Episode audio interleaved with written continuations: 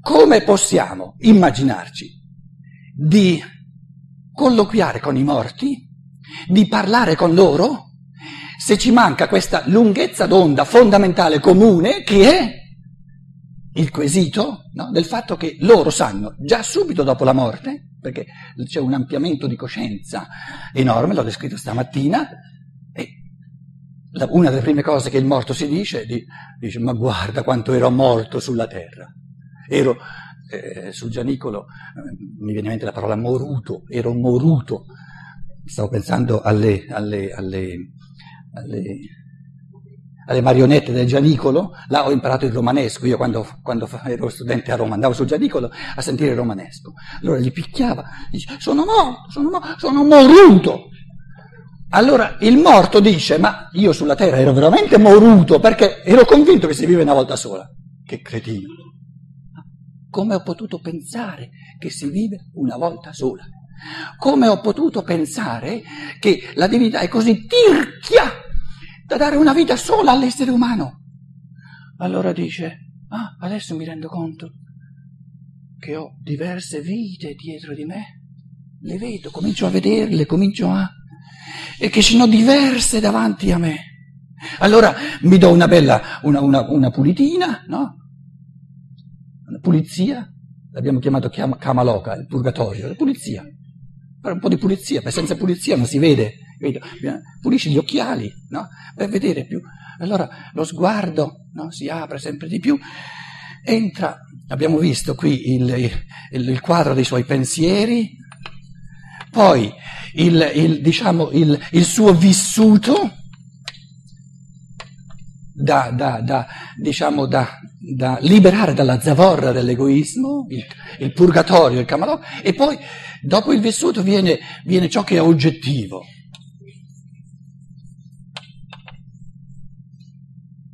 l'oggettività dell'evoluzione, il morto, il defunto, il trapassato, che si immerge nei misteri dell'evoluzione e dice qua devo lavorare, e non soltanto all'umanità, devo lavorare ai regni della natura, devo, devo partecipare al modo in cui, modo in cui eh, gli esseri angelici eh, con, con uno stato di coscienza superiore a quello umano trasformano la flora e la fauna perché quali sono i presupposti per rincarnarsi, per ritornare sulla terra?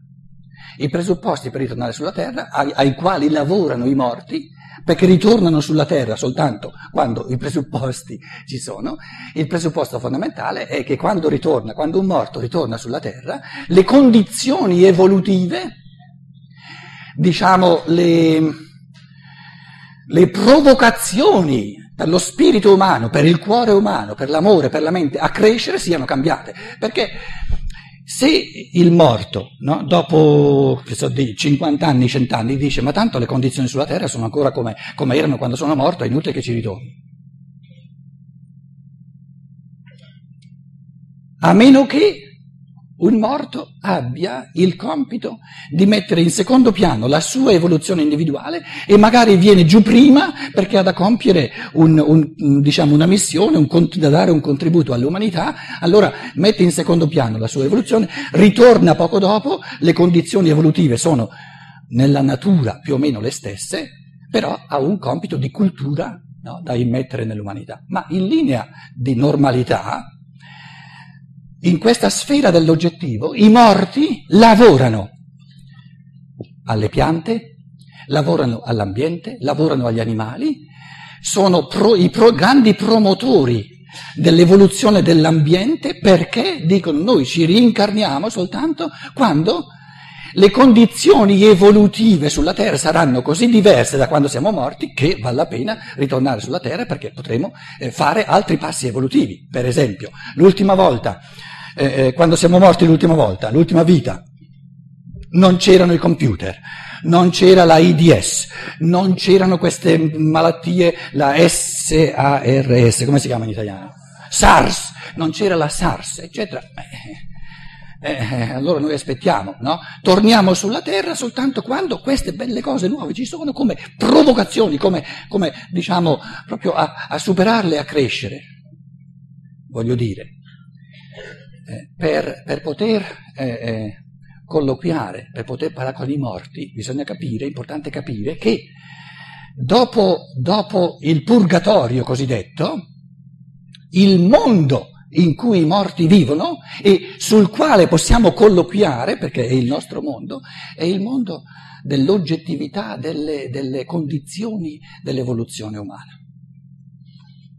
Quindi i morti partecipano intimissimamente ai misteri dell'ambiente, partecipano tantissimo alle forze che, che conducono l'evoluzione delle piante, delle pietre, l'evoluzione degli animali. Lì troviamo i pensieri dei morti, lì troviamo l'operare dei morti. E, eh, come dire, amare la terra, per esempio, occuparsi dell'evoluzione della terra significa aprirsi, e lo si può fare coscientemente, ai pensieri, alle ispirazioni dei morti che ci dicono come dovremmo fare, come dovremmo trattare il minerale, come dovremmo trattare le piante, come dovremmo trattare eh, eh, gli animali e soprattutto, naturalmente, come dovremmo trattare gli esseri umani. Il mondo in cui i morti vivono è il mondo delle, dell'evoluzione oggettiva. I pensieri fondamentali dei morti sono le leggi dell'evoluzione. Che pensieri pensano i morti? Pensano i pensieri che reggono le leggi che reggono l'evoluzione. Se ne innamorano, le trovano così belle, le leggi dell'evoluzione. Per esempio, la legge, se c'è, voglio, voglio, non, voglio, non, voglio, ledere la libertà di nessuno, no? visto che siamo eh, nell'Occidente, siamo in, in, fase di riconquista di, di questa realtà, se le ripetute vite terrene è una legge fondamentale dell'evoluzione, è chiaro che il, diciamo, diciamo, il, pensiero della reincarnazione è uno dei pensieri cardini di, di ogni persona morta. Perché tutto quadra, se c'è la reincarnazione, tutto quadra in, questo, in questa ripetuta, no? eh, eh, ripetuta possibilità di camminare sempre oltre. Un Giuda che è morto. Dove sta Giuda ora? Che fa? È sparito? È finito? Il cattolicesimo per un certo tempo l'ha messo all'inferno, però negli ultimi anni, negli ultimi decenni, conosco quasi nessuno, eh, neanche, neanche, i preti che, che con buona coscienza lo mettono all'inferno. Allora io dicevo, beh, se nell'inferno non c'è neanche Giuda, chiudiamolo questo inferno, tanto non ci va nessuno. Eh. Eh.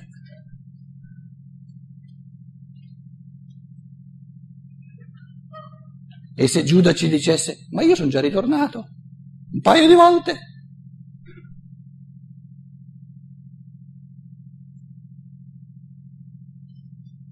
Siamo all'inizio di una conoscenza oggettiva, scientifica, di ciò che è invisibile.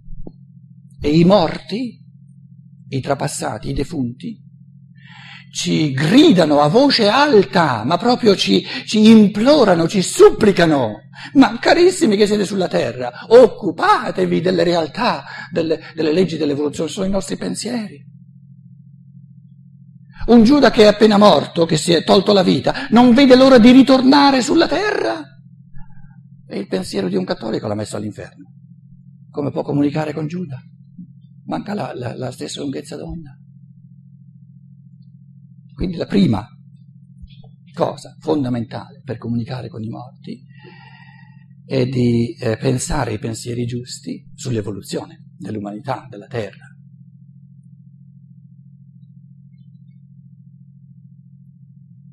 Se è vero che i morti lavorano alla realtà oggettiva, allora eh, Dobbiamo conoscere i loro pensieri, dobbiamo conoscere il loro vissuto e dobbiamo conoscere ciò che sta a cuore a loro.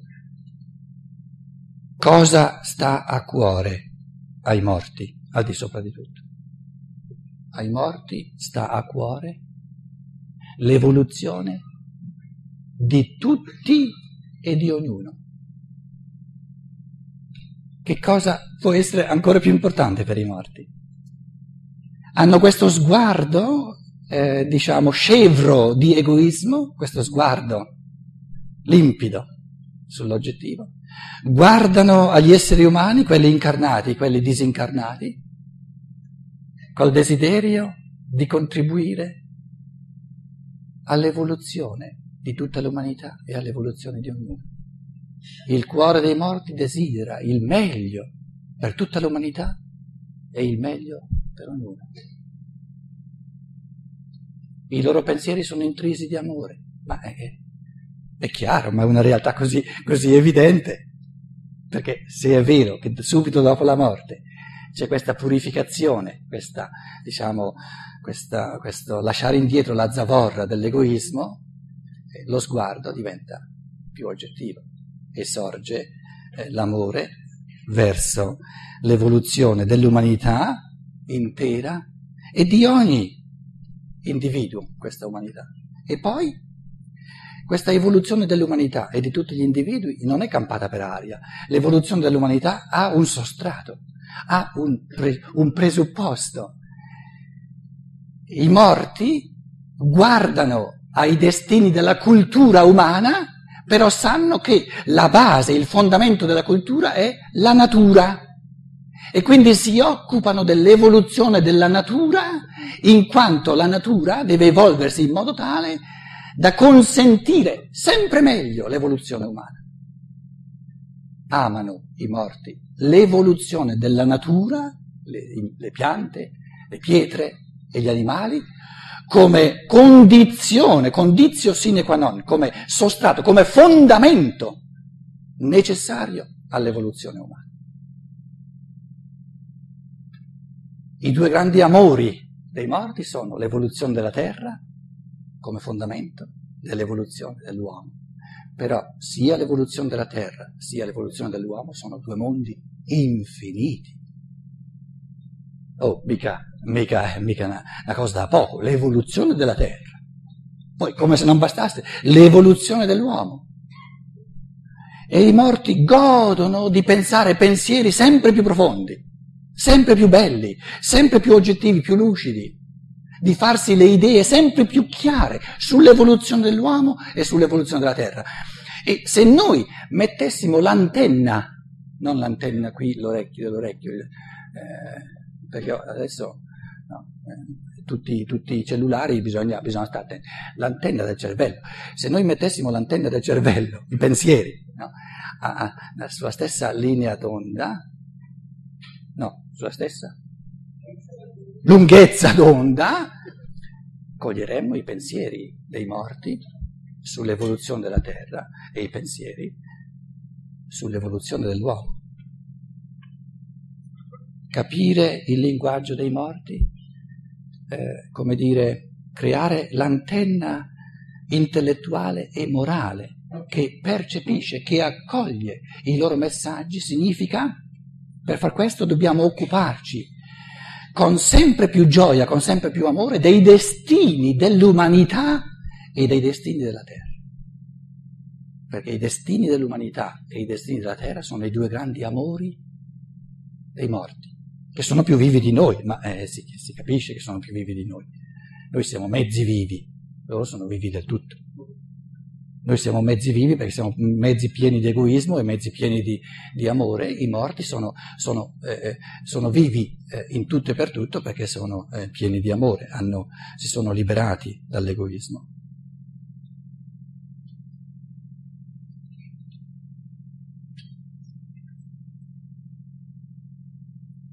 Rudolf Steiner descrive a più riprese che ci sono per capire sempre meglio, per, per recepire sempre meglio i messaggi dei morti, ci sono due regni fondamentali, due, bisogna fare attenzione a due cose fondamentali.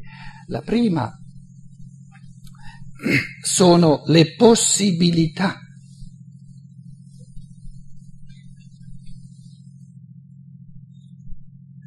Eh, lo chiamo il regno delle possibilità, regno delle possibilità.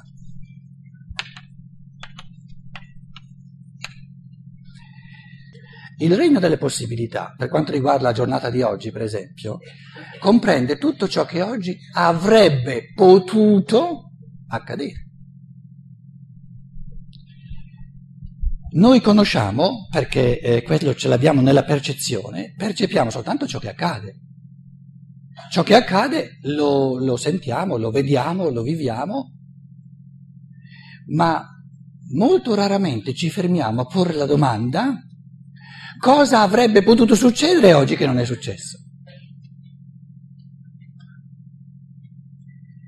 Adesso chiediamoci, e questi pensieri ci mettono in comunione veramente profonda con i morti, perché i morti partono dal regno delle possibilità chiedo questa domanda.